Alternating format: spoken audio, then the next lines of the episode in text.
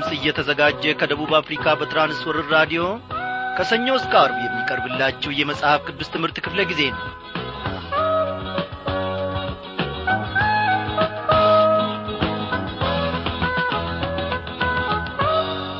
በየስፍራው ሆናችሁ ራዲዮናችሁን በመክፈት ይህንን የመጽሐፍ ቅዱስ ትምህርት ለመከታተል በዚህን ሰዓት አንድ ላይ የቀረባችሁ ወገኖች ሰላምታችን በጌታ በኢየሱስ ክርስቶስ ይድረሳችሁ።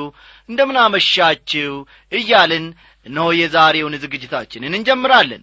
በየስፍራው እነሆ እግዚአብሔር ደግሞ እየጠራችሁ ቅዱሳን በዚህን ሰዓት ልባችሁም በጌታ ፊት አፍስሳችሁ ከጌታ ማድም ለመማር ቀርባችኋል። እግዚአብሔር ደግሞ በእውነት እንዳመጣጣችን እነሆ እንዴት እንደ ተራብን እያየ እንዴት እንደ ተጠማን እያየ ከቃሉ ማድ ሚስጥራቱን ያውም ሰማያዊውን ሳይደብቅ በጌታ መንፈስ ቅዱስ አስተማሪነት ይገልጥልናል ያስተምረናል።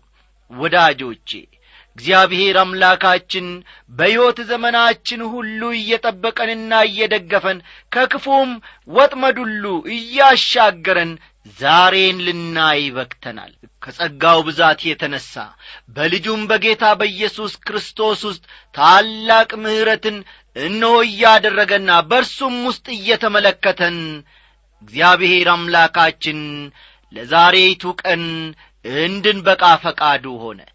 እኛ ራሳችን የገዛ ራሳችንን ጽድቅ ልንሠራ አንችልም። ቃሉ ምን ይላል? ጽድቃችን የመርገም ጨርቅ ነው ይላል። አይደለም እንዴ? እንደዛ ነው ወገኖቼ። የመርገም ጨርቅ ደግሞ የተጠላ ሰው ሁሉ የተጠየፈው ነው። እኔና እናንተ ክርስቶስ ኢየሱስ የእግዚአብሔር ልጅ ባይደርስልን ኖሮ እንደዚያ ጨርቅ የተጣለን እንደዚያ ጨርቅ ሰዎች የተጠየፉን ወይንም ደግሞ ፈጽሞ የማንታሰብ ነበርን ማለት ነው። እግዚአብሔር ለዘላለም እየተመሰገነ ይሁን ወገኖቼ። በልጁ በጌታ በኢየሱስ ክርስቶስ ውስጥ እያየን ጌታ እግዚአብሔር አምላካችን ደግሞ በእያንዳንዱ ቀንና በእያንዳንዱ ደቂቃ አልፎ ተርፎም በእያንዳንዲቱ ሰኮንድ እንኳን ከዐይኑ እይታ ሳያርቀን ደግፎን በፍቅር ዐይኖቹ እየተንከባከበን እነሆ የመንግሥተ ሰማያትን ቋንቋ እንድንናገር ሹሞናል። ከዚህ የበለጠ ምን አለ?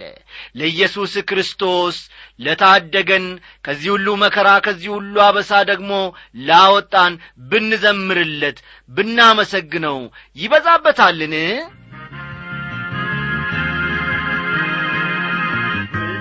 ተደግፌ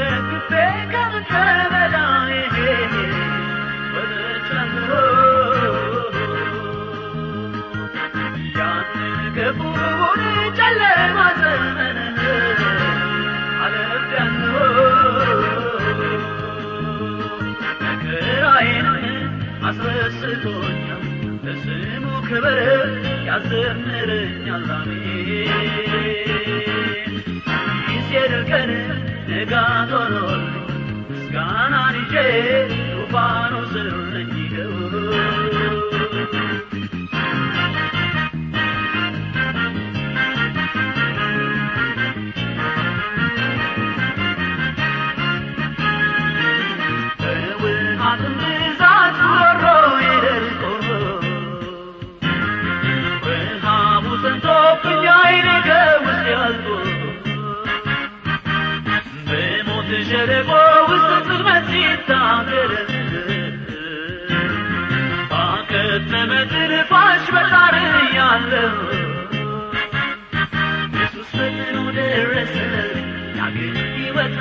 አወጀ ኢየሱስ ፈጥኖ ደረሰ ዳግም ሕይወት አወጀ እጄን ተደግፌ ከምድረ በዳዬ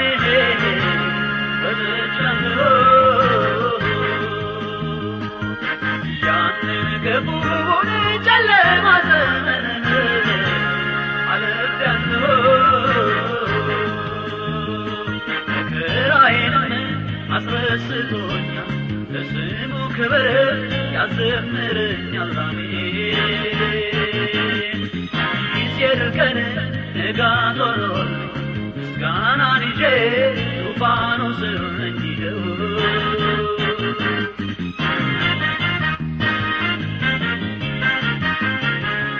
እግዚአብሔር ስለዚህ ዝማሬ ይክበር ይመስገን። መከራችንን ያስረሳን። በክፉም ቀን ደግሞ ታድጎን ከምድረ በዳ እንድንወጣ ያደረገን እግዚአብሔር አምላካችን ነው ወገኖቼ። እናመስግነው። በሰማይና በምድር ላይ የምትገዛ በባሕር ውስጥም ያሉትን የፈጠርክና የምትገዛ ሁሉ ከእውቀት ውጪ ያልሆነ እግዚአብሔር አባታችን እናመሰግንሃለን። ዘመን አያልፍብህም ወረታ ጠቃቃህም። ልዑል ሆይ ሕይወታችንን እስትንፋሳችንን የደገፍክ አንተነ አለቀልን ጠፋን ወደቅን ተረሳን ባልንበት ሰዓት ሁሉ ከጎናችን የቆምክና ያጽናናህን መጠጊያችንና ልብሳችን ጌጣችንና ምግባችን የሆንክልን አንተን። እግዚአብሔር ሆይ እጅግ አድርገን እንወድሃለን በእውነት እናመሰግንሃለን አቤቱ አምላካችን ሆይ ከአንተ ፈቃድ ውጪ ስላልሆንን ኖ ደግሞ አንተ ሳታውቅ በእኛ ላይ አንዳች ነገር ስለማይከናወን ልዑል ሆይ እጅግ አድርገን እናመሰግንሃለን። በዚህን ሰዓት የምስጋናችንን መሥዋዕት ትቀበላል ከጸባዖት ሆነ ደግሞ ታዳምጣል ጸሎታችን እንደ ዕጣን ሽታ በፊትህ ነው። እግዚአብሔር አባቴና አምላኬ በደለኞች ኀጢአተኞች ሆነን ሳለን በኢየሱስ ክርስቶስ በየዕለቱ ስለምትመለከተን በልጅ በጌታ በኢየሱስ ክርስቶስ ውስጥ ጽድቃችንን ስለምትሠራልን እጅግ አድርገን እናመሰግንሃለን በዚህች ምሽት ደግሞ በመካከላችን እንዳለ በመካከላችንም በመመላለስ ላይ እንዳለ እናምናለን። ሁሌም ከእኛ ጋራን። አቤቱ አምላካችን ሆይ በድለን ከአንተም መንገድ ፈቀቅ ብለን ሳለን እንኳ አንተ ትደግፈናል ተመለሱ ትለናል። ኦ ጌታዬ ሆይ ወደ ምሕረትህ ደግሞ ትጠራናል። እግዚአብሔር ሆይ ስላልፈረድክብን ስላልቀጣህን ኖ ጌታዬ ሆይ በኢየሱስ ክርስቶስ በልጅህ ደግሞ ስለ ታደግከን ክበር ተመስገን። በዚህች ሰዓት ጌታ መንፈስ ቅዱስን እላክልን። አስተማሪውን ጌታ መንፈስ ቅዱስን በመካከላችን አድርግ። እግዚአብሔር ሆይ ለእኛ ምስጢር የሆነብንን ይህንን ድንቅ ሥራህን ደግሞ ገላልጠ ትናገረን ዘንድ እንለምንሃለን። የሥጋና የደም ሐሳብ በኢየሱስ ክርስቶስ ስም የፈረሰ ይሁን። አቤቱ አምላኬ ሆይ እንደ ፈቃድህ መኖርን ለአንተም መገዛትን ለአንተም መታዘዝን የሚችል ልብ በውስጣችን ፍጠርልን። ይህንን ሁሉ ስለምታደርግ እጅግ አድርገን እናመሰግንሃለን። በጌታችን በመድኃኒታችን በኢየሱስ ክርስቶስ ባከበርከው በአንድ ልጅ ስም አሜን።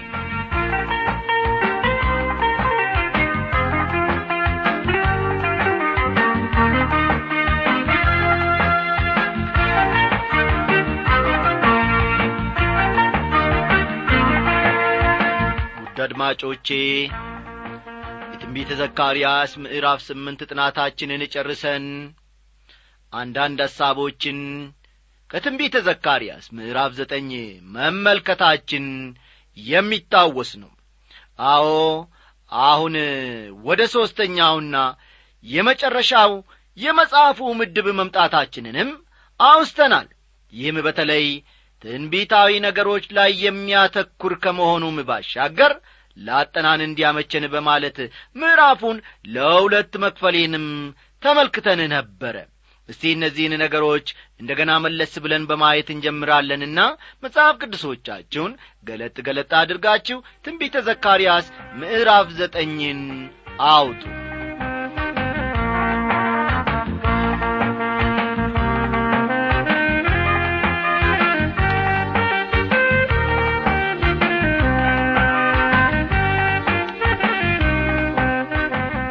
አድማጮቼ እንግዲህ ምዕራፉን ለሁለት ከከፈልኩት ውስጥ የመጀመሪያውና አንደኛው ክፍል ከክርስቶስ የመጀመሪያ መምጣት ጋር በተያያዙ ጉዳዮች ላይ ያተኩራል። ይህ የመጀመሪያው ነው። አንደኛው ክፍል ከክርስቶስ የመጀመሪያ መምጣት ጋር ከተያዙ ጉዳዮች ላይ ወይም በተያዙ ጉዳዮች ላይ ያተኩራል።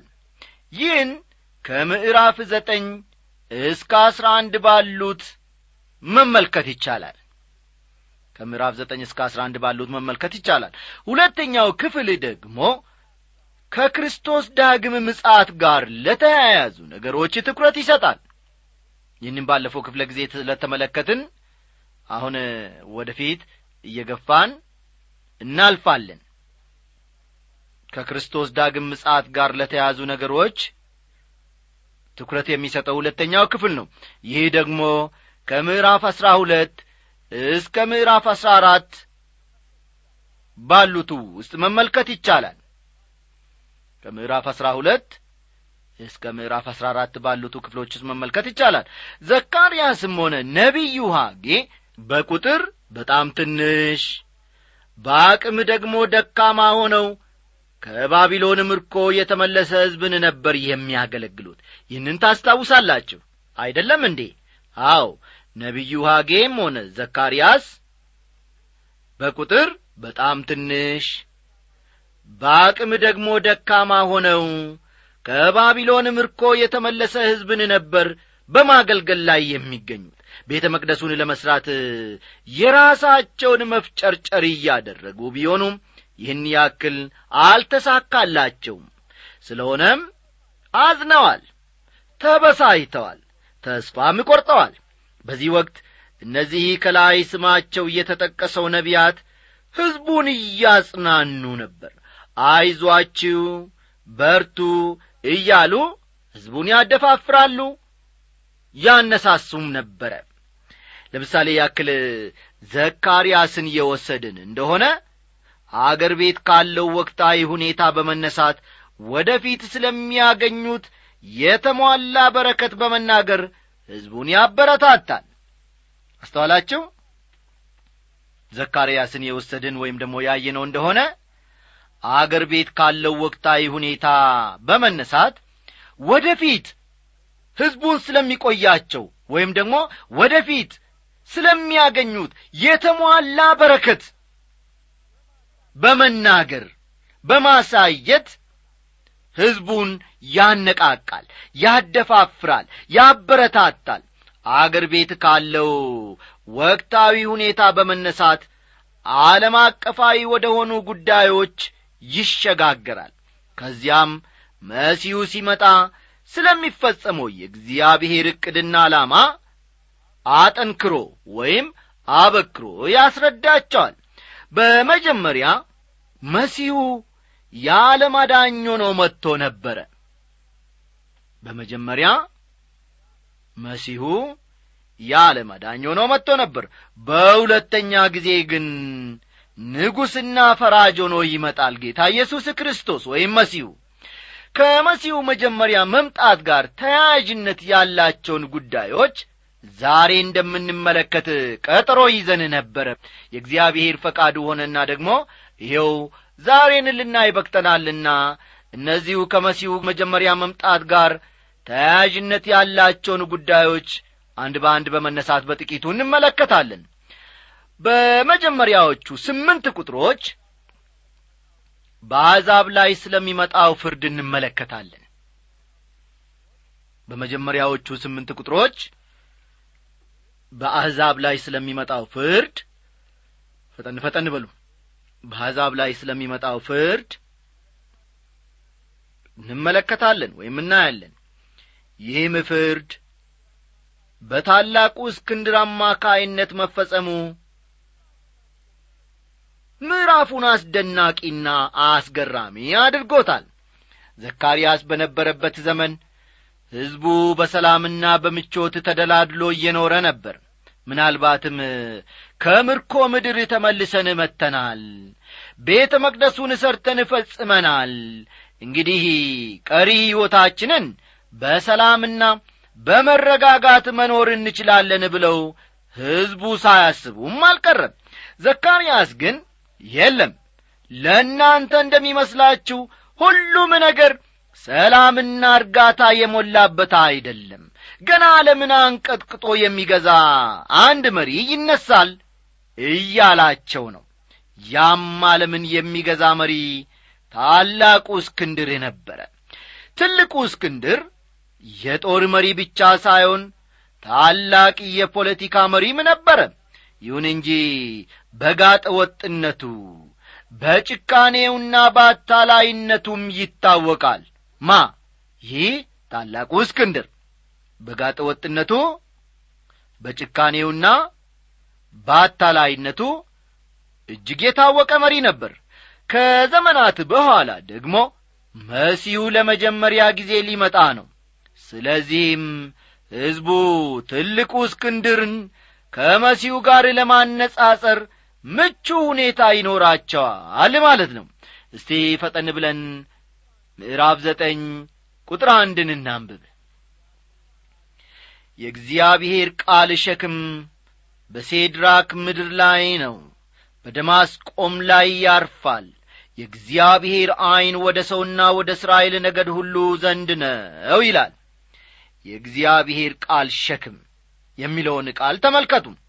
ሸክም የሚለው ቃል በክፍል ውስጥ እንደምንመለከተው ሸክም የሚለው ቃል ፍርድ ወይም ደግሞ የእግዚአብሔር ፍርድ ማለት ነው።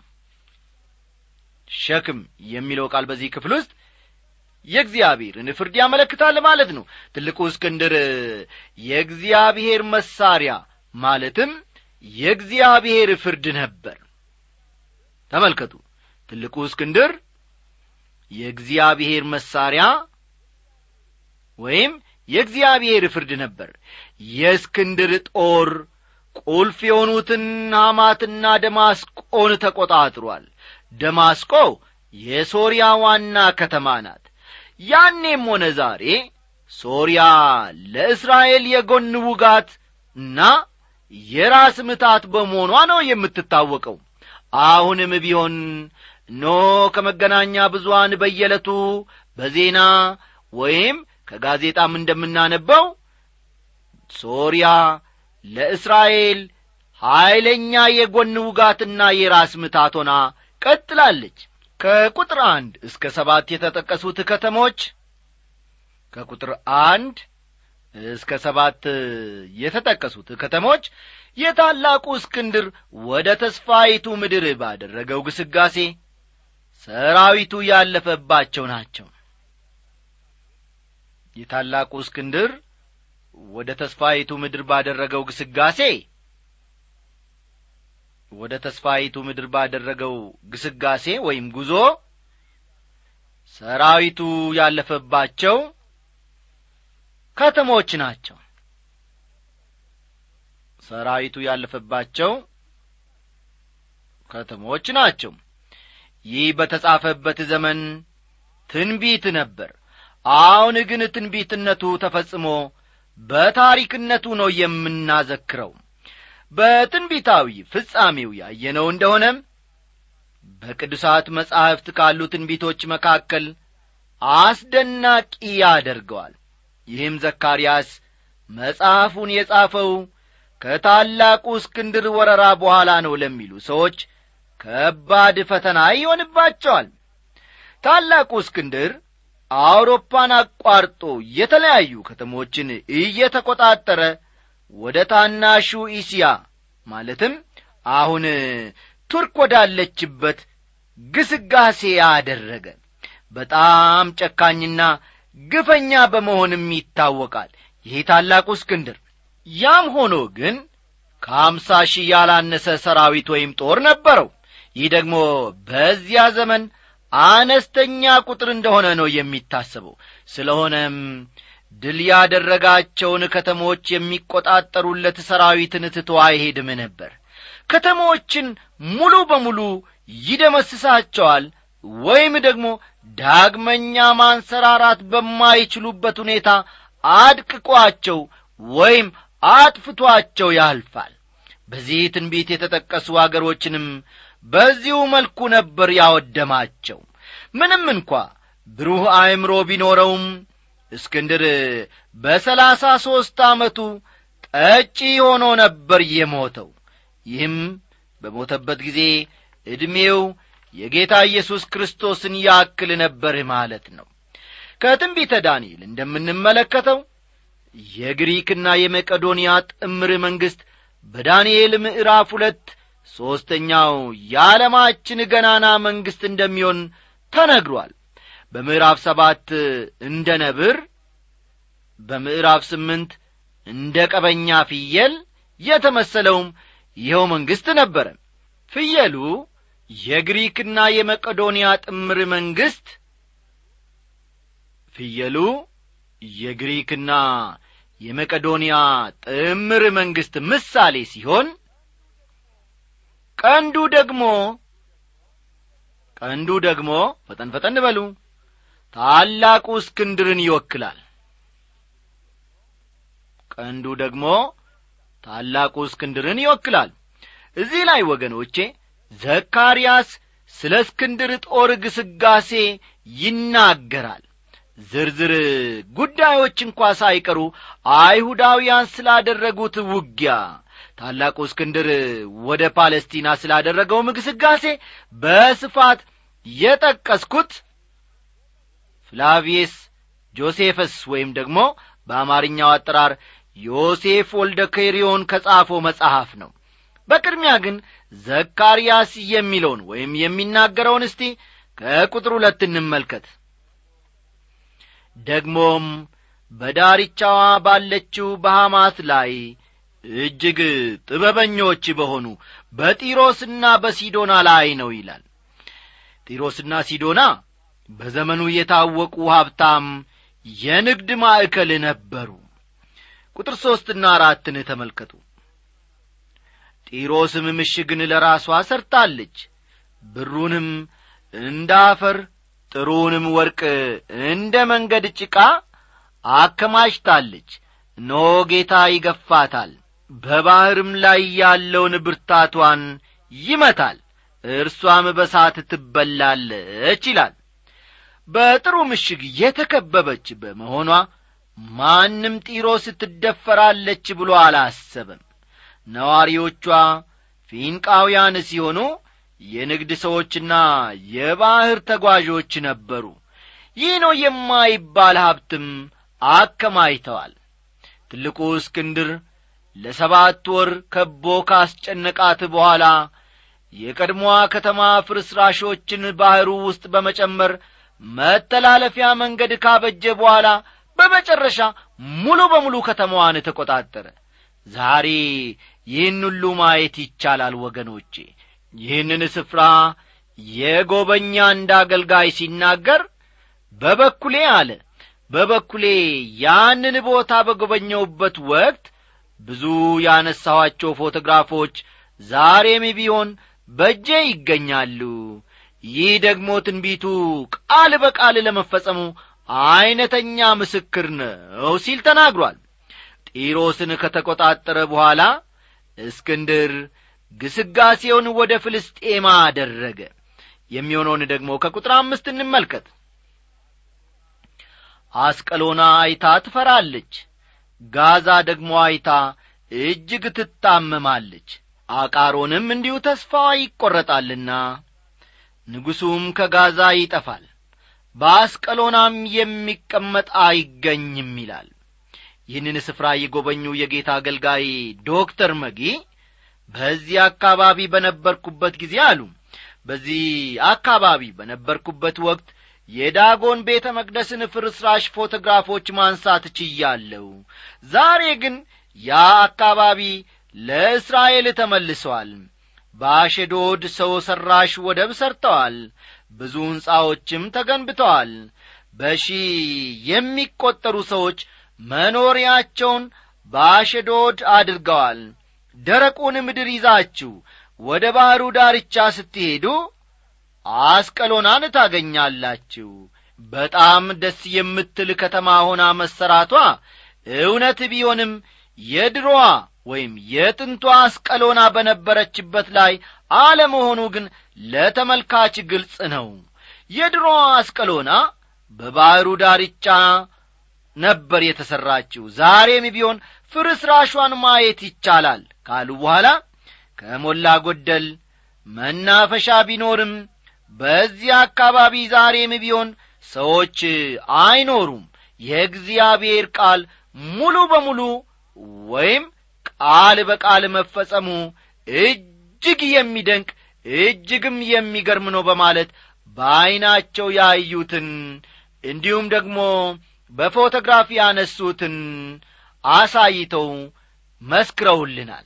እነዚህን ከተሞች የደመሰሰው ታላቁ እስክንድር ነበረ የፍልስጤማውያንንም ኀይል አድቅቆ ነበር ከዚያ አካባቢ ለቆ የወጣው። ቁጥር ስድስትን ተመልክተን የዛሬውን ትምህርታችንን እንቋጫለን። የተደባለቀ ሕዝብ በአዛጦን ይቀመጣል የፍልስጤማውያንንም ትዕቢት አጠፋለሁ ይላል። በክፍሉ ውስጥ እንደምንመለከተው የተደባለቀ ሕዝብ በአዛጦን ይቀመጣል ሲል እዚህና እዚያ በደረጃቸው ዝቅተኛ የሆኑ ሰዎች ይሰፍራሉ ማለቱ እንጂ በከተማ መልክ እንደ ገና ትሠራለች ማለቱ እንዳልሆነ ግልጽ ሊሆንልን ይገባል። ትንቢቱ እንደሚናገረውም ታላቁ እስክንድር ለአንዴና ለዘለቄታው የፍልስጤማውያንን ትዕቢት አጥፍቶ ነበር የወጣው።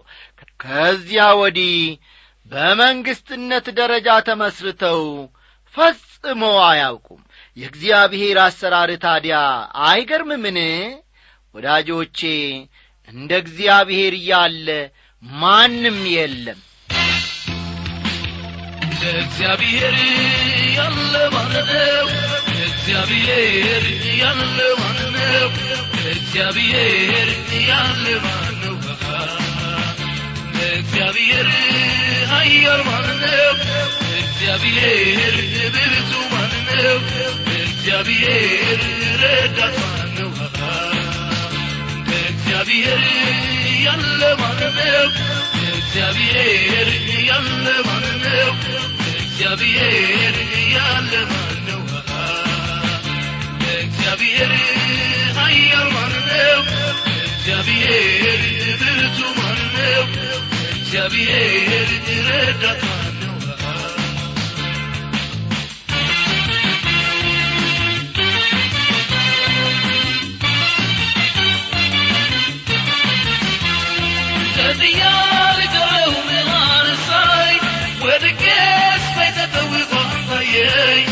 በሰማዩ ስፍራ በመገኝ የምድርን በረከት አወረስከኝ ተጥያል ቀረው ምናን ሳይ ወድቄስ በተጠውቋን ታየኝ። በሰማዩ ስፍራ አስቀመጥከኝ የምድርን በረከት አወረስከኝ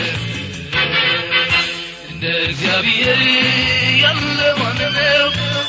እግዚአብሔር ያለ ማነው እግዚአብሔር ያለ ማነው እግዚአብሔር ኃያል ማነው እግዚአብሔር ብርቱ ማነው እግዚአብሔር ረዳት ማነው ወዳጆቼ ያለውን የተናገረውን መፈጸም የሚያውቅበትና የሚችልበት እግዚአብሔር ብቻ ነው የዛሬው ዝግጅታችን እዚህ ላይ አበቃ። አስተያየት ካላችሁ በአድራሻችን በአሥራ ሦስት ስልሳ ስድስት አዲስ አበባ ብላችሁ ጻፉልን። በቴክኒኩ በኩል እንደ ወትሮ ሁሉ ዛሬም አለማየው ነው። በትምህርቱ በኩል እስካሁን ከእናንተ ጋር የቆየሁትን ያበበ ከበደ ወርቄ ነኝ። ደህና አደሩ።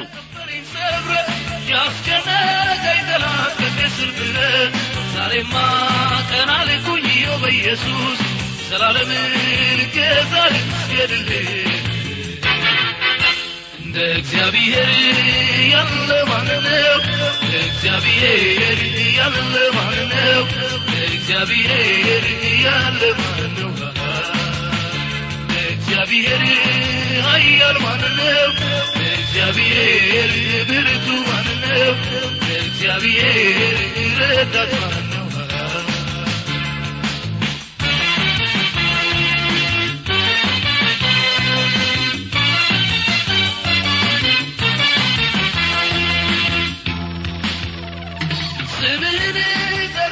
ضرور لو